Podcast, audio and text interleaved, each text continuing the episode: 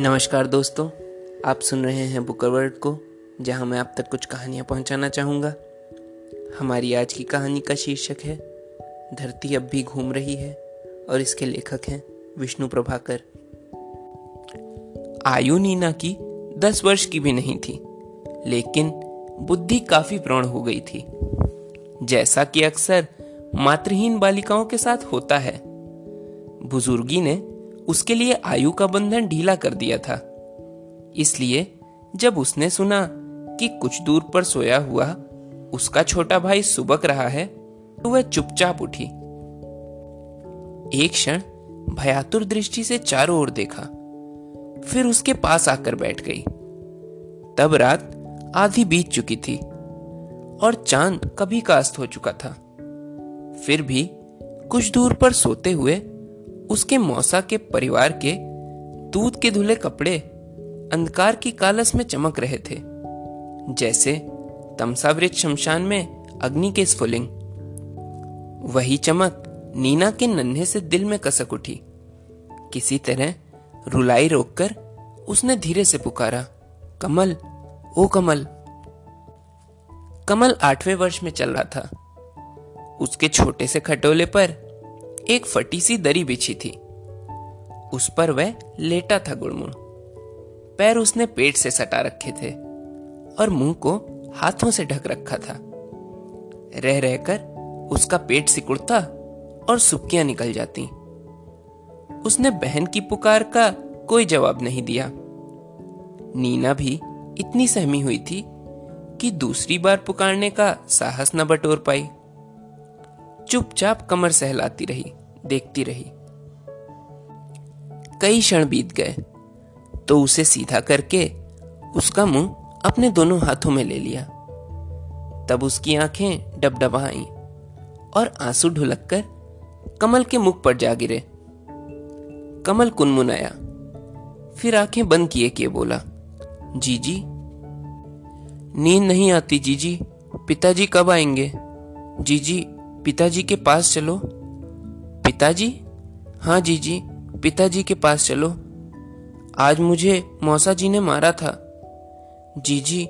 गिलास तोड़ा तो प्रदीप ने और मारा हमें। जी जी। यहाँ से चलो। नीना ने अनुभव किया कि कमल अब रोया अब रोया।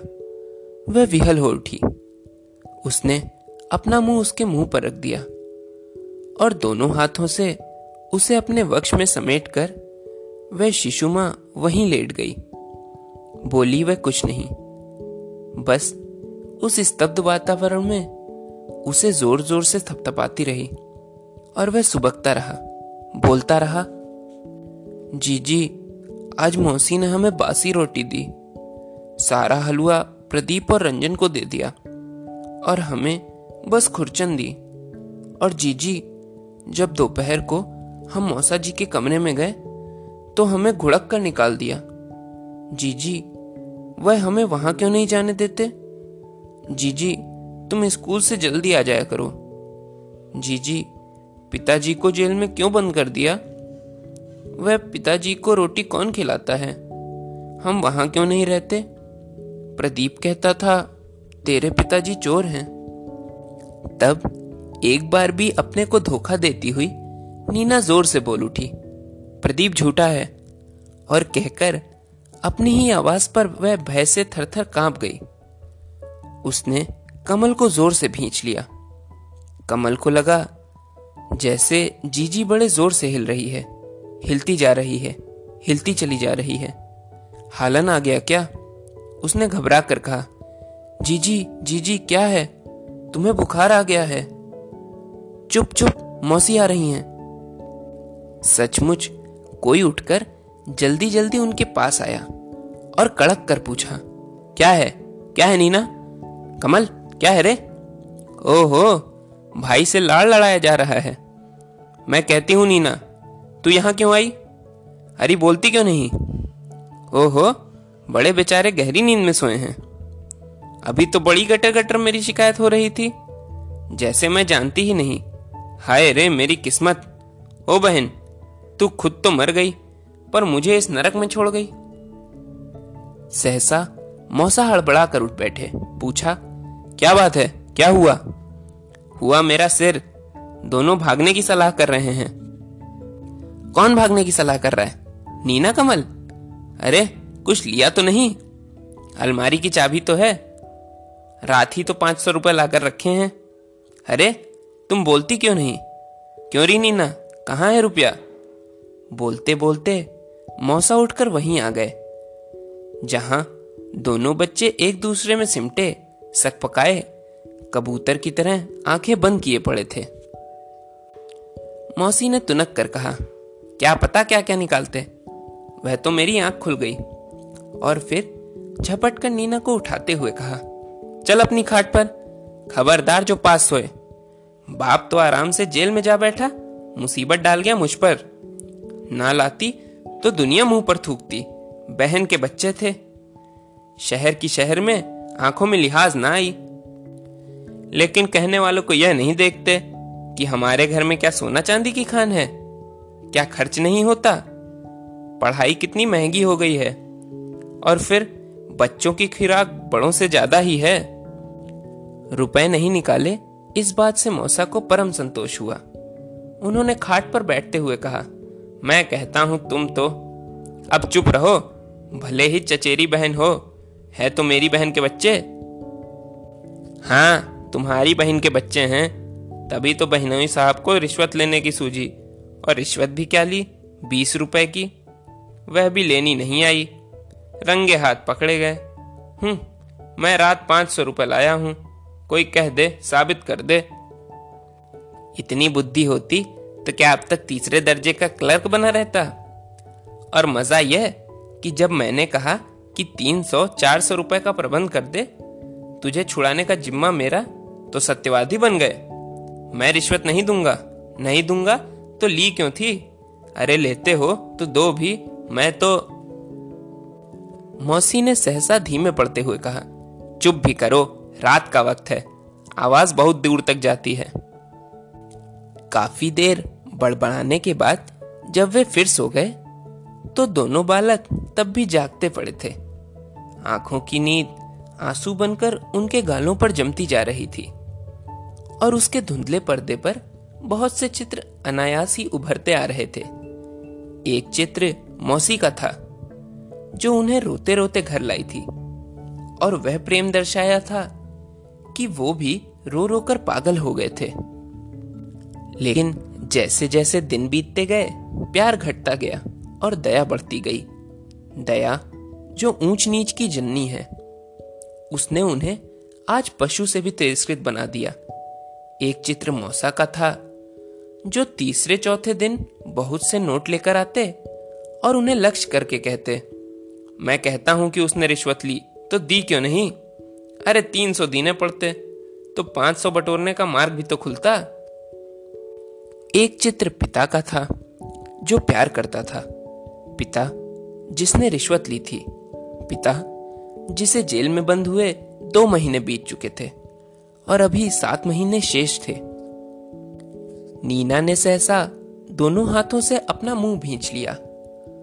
उसकी सुबकी निकलने वाली थी। उसने मन ही मन विहल विकल होकर कहा, पिताजी, अब नहीं सहा जाता, अब नहीं सहा जाता। मौसा तुम्हारे कमल को पीटते हैं। पिताजी, तुम आ जाओ। अब हम उस स्कूल में नहीं पढ़ेंगे। अब हम बढ़िया कपड़े नहीं पहनेंगे। पिताजी, तुमने रिश्वत ली थी तो देते क्यों नहीं? क्यों? क्यों? इस प्रकार सोचते सोचते उसकी बंद आँखों के अंधकार में पिता की मूर्ति और भी विशाल हो उठी। एक अधेड़ व्यक्ति की मूर्ति, जिसकी आँखों में प्यार था। जिसकी वाणी में मिठास थी, जिसने दोनों बच्चों को नए स्कूल में भर्ती करवा रखा था, जहाँ उन्हें कोई मारता झिकड़ता नहीं था, जहाँ नाश्ता मिलता था, जहाँ वे तस्वीरें काटते थे, खिलौने बनाते थे, और घर में पिता उनके लिए खाना बनाता था अच्छी अच्छी किताबें लाता था, फल लाता था। उनकी माँ के मरने पर उसने शादी तक नहीं की थी। नीना ने ये सब बातें पड़ोसियों के मुँह से सुनी। वे सब उसके पिता की बड़ी तारीफ़ करते। उसने अपने कानों से पिता को यह कहते सुना था कि रिश्वत लेना पाप है, लेकिन फिर उन्होंने रिश्वत क्यों ली? आखिर क्यों? पड़ोसिन कहती, उसका खर्च बहुत था और आमदनी कम। वह बच्चों की अच्छी शिक्षा दिलाना चाहता था। और तुम जानो, अच्छी शिक्षा बहुत महँगी है। महँगी? महँगी थी तो उसने रिश्वत ली। महँगी होना क्या होता है? और अब पिता कैसे छूटेंगे? मौसा कहते थे, जज को रिश्वत देते तो छूट जाते। एक जज ने तीन हज़ार लेकर एक डाकू को छोड़ दिया था। एक आदमी जिसने एक औरत को मार डाला था, उसे भी जज ने छोड़ दिया था। पाँच हज़ार लिए थे। पाँच हज़ार कितने होते हैं? सौ, हज़ार, दस हज़ार, लाख, ये कितने होते हैं? मौसा कहते थे, रिश्वत और तरह की भी होती है। एक प्रोफेसर ने एक लड़की को एमए में अव्वल कर दिया था, क्योंकि वह खूबसूरत थी। नीना ने सहसा दृष्टि उठाकर आसमान में देखा। तारे जगमगा रहे थे और आकाशगंगा का स्रोत धवल ज्योत्सना में लिपटा पड़ा था। उसने सोचा, यह सब कितना सुंदर है। क्या यहाँ भी रिश्वत चलती है? उसकी सुपकियाँ अब बिल्कुल बंद हो चुकी थी। और वह बड़ी गंभीरता से सुनी सुनाई बातों को याद कर रही थी, पर समझ में उसके कुछ नहीं आ रहा था। खूबसूरत होना भी क्या रिश्वत है? मौसा कहते थे कि गंजे हाकिम के पास खूबसूरत लड़की भेज दो और कुछ भी करवा लो। खूबसूरत लड़की और रुपया रुपया और खूबसूरत लड़की, इन्हें लेकर जज और हाकिम काम क्यों कर देते हैं? क्यों? क्यों और खूबसूरत लड़की का वे क्या करते हैं? काम करवाते होंगे। पर काम तो सभी करते हैं। फिर खूबसूरत लड़की ही क्यों? और उसका मौसा बहुत से रुपए लाते हैं, पर लड़की कभी नहीं लाते। उसकी समझ में कुछ नहीं आया। लेकिन इसी उधेड़ बुन में रात न जाने कहा चली गई, यह जाना ना जा सका। एकाएक मौसी की पुकार ने उसकी तंद्रा को तोड़ दिया। हड़बड़ाकर आँखें खोली तो मौसी कह रही थी, नीना, ओ नीना, हरी नहीं उठेगी, पाँच बजे हैं। पाँच। अभी तो पहरुआ तीन की आवाज़ लगा रहा था, और आकाश गंगा का मार्ग कैसा चमचम कर रहा था। इसी रास्ते तो स्वर्ग जाते हैं। मौसी फिर चीखी अरे सुना नहीं नीना, कब से पुकार रही हूँ? दोनों भाई बहन कुंभकर्ण से बाजी लगाकर सोते हैं। चल जल्दी, चौका बासन कर, मैं आती हूँ। नीना ने अब अंगड़ाई लेने का नाट्य किया। फिर कुनमुनाती हुई उठी। जा रही हूँ मौसी। जीने तक जाकर न जाने उसे क्या याद आया। वह कमल के पास गई और बड़े प्यार से कान से मुँह लगाकर उसे पुकारा। फिर उत्तर की प्रतीक्षा ना करके उसे कॉली में समेटकर नीचे लिए चली गई। और जब दो घंटे बाद मौसी नीचे उतरी तो स्तब्ध रह जाना पड़ा। रसोई घर जैसे दूध में धोया गया हो। लगदग लगदग मैल की कहीं छाया तक नहीं, बर्तन चांदी से चमचमा रहे थे। बार बार अविश्वास से आँखें मलकर ठगी सी मौसी बोली, आज क्या बात है नीना? कुछ नहीं मौसी नीना ने सक पकाकर उत्तर दिया, कुछ नहीं कैसे? ऐसा काम क्या तू रोज करती है? कमल ने एकदम कहा, मौसी, आज पिताजी आवेंगे। पिताजी? हाँ जीजी कहती थी। मौसी ने अविश्वास और आशंका से देखा कि कमल सहम कर पीछे हट गया। कई क्षण उस स्तब्ध वातावरण में वे प्रस्तर प्रतिमा बने रहे। फिर जैसे जाग कर मौसी बोली तो यह बात है, बाप के स्वागत के लिए रसोई घर सजाया गया है। फिर एक बार की बड़े ज़ोर से हँसी और बोली, पर रानी जी, अभी तो पूरे सात महीने बाकी हैं, सात महीने। वाह रे, बाप के लिए दिल में कितना दर्द है। इसका पासंग भी हमारे लिए होता तो नीना की काया एकाएक पीली पड़ गई। आग्नेय नेत्रों से कमल की ओर देखती हुई वह वहाँ से चली गई। उस दृष्टि से कमल सहम गया, पर उसे अपने अपराध का पता तब लगा जब वह हो चुका था। स्कूल जाते समय रास्ते में नीना ने इस अपराध के लिए कमल को खूब डांटा। इतना डांटा कि वह रो पड़ा। रो पड़ा तो उसे छाती से लगाकर खुद भी रोने लगी। इसी समय वहाँ से बहुत दूर एक सुसज्जित भवन में मुक्त अटहास गूंज रहा था। छोटे न्यायमूर्ति आज विशेष प्रसन्न थे।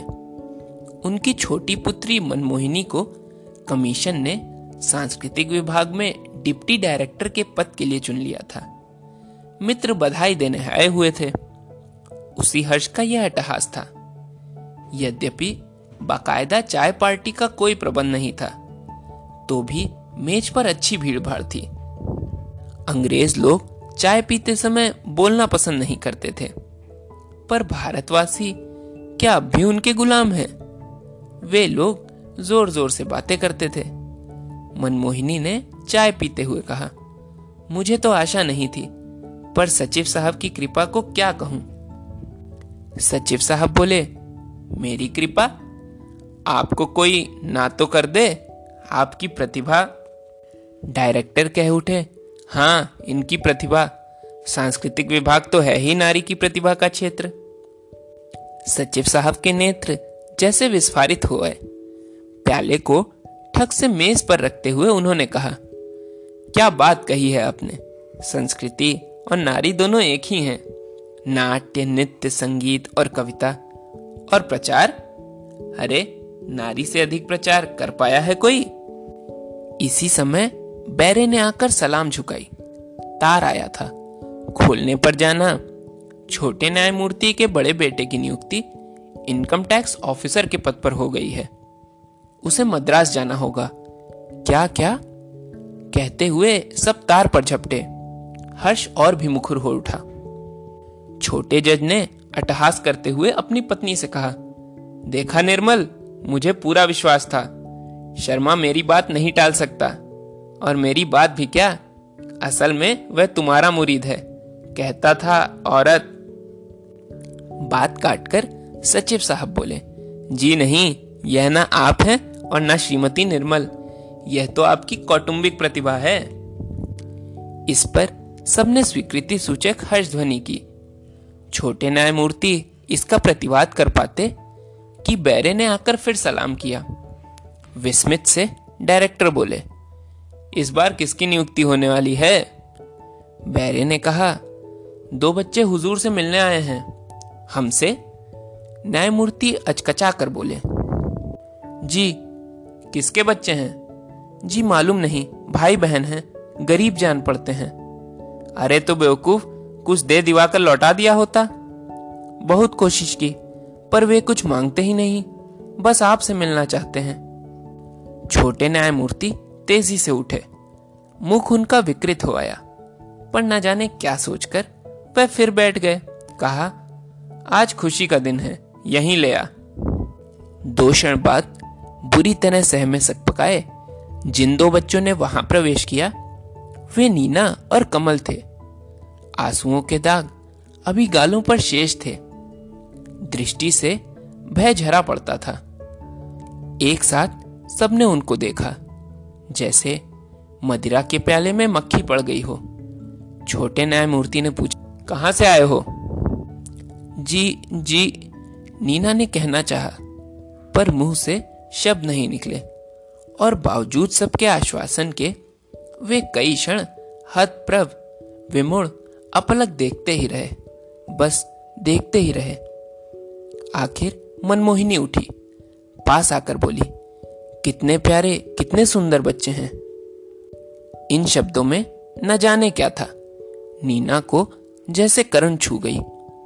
एक बार की दड़कंड से बोल उठी, आपने हमारे पिताजी को जेल भेजा है। आप उन्हें छोड़ दें। कमल ने उसी दृढ़ता से कहा, हमारे पास पचास रुपए हैं। आपने तीन हज़ार लेकर एक डाकू को छोड़ा है। नीना बोली लेकिन हमारे पिताजी डाकू नहीं हैं। महँगाई बढ़ गई थी। उन्होंने बीस रुपए की रिश्वत ली थी। कमल ने कहा, रुपए थोड़े हों तो नीना बोली तो मैं एक दो दिन आपके पास रह सकती हूँ। कमल ने कहा, मेरी जीजी खूबसूरत है और आप खूबसूरत लड़कियों को लेकर काम कर देते हैं। रटे हुए पार्ट की तरह, एक के बाद एक जब वे दोनों इस प्रकार बोल रहे थे तो ना जाने हमारे कथाकार को क्या हुआ। वह वहाँ से भाग खड़ा हुआ। उसे ऐसा लगा जैसे धरती सूर्य की चुंबक शक्ति से अलग हो रही है। लेकिन ऐसा होता तो क्या हम यह पुनः लिखने को बाकी रहते? धरती अभी भी उसी तरह घूम रही है।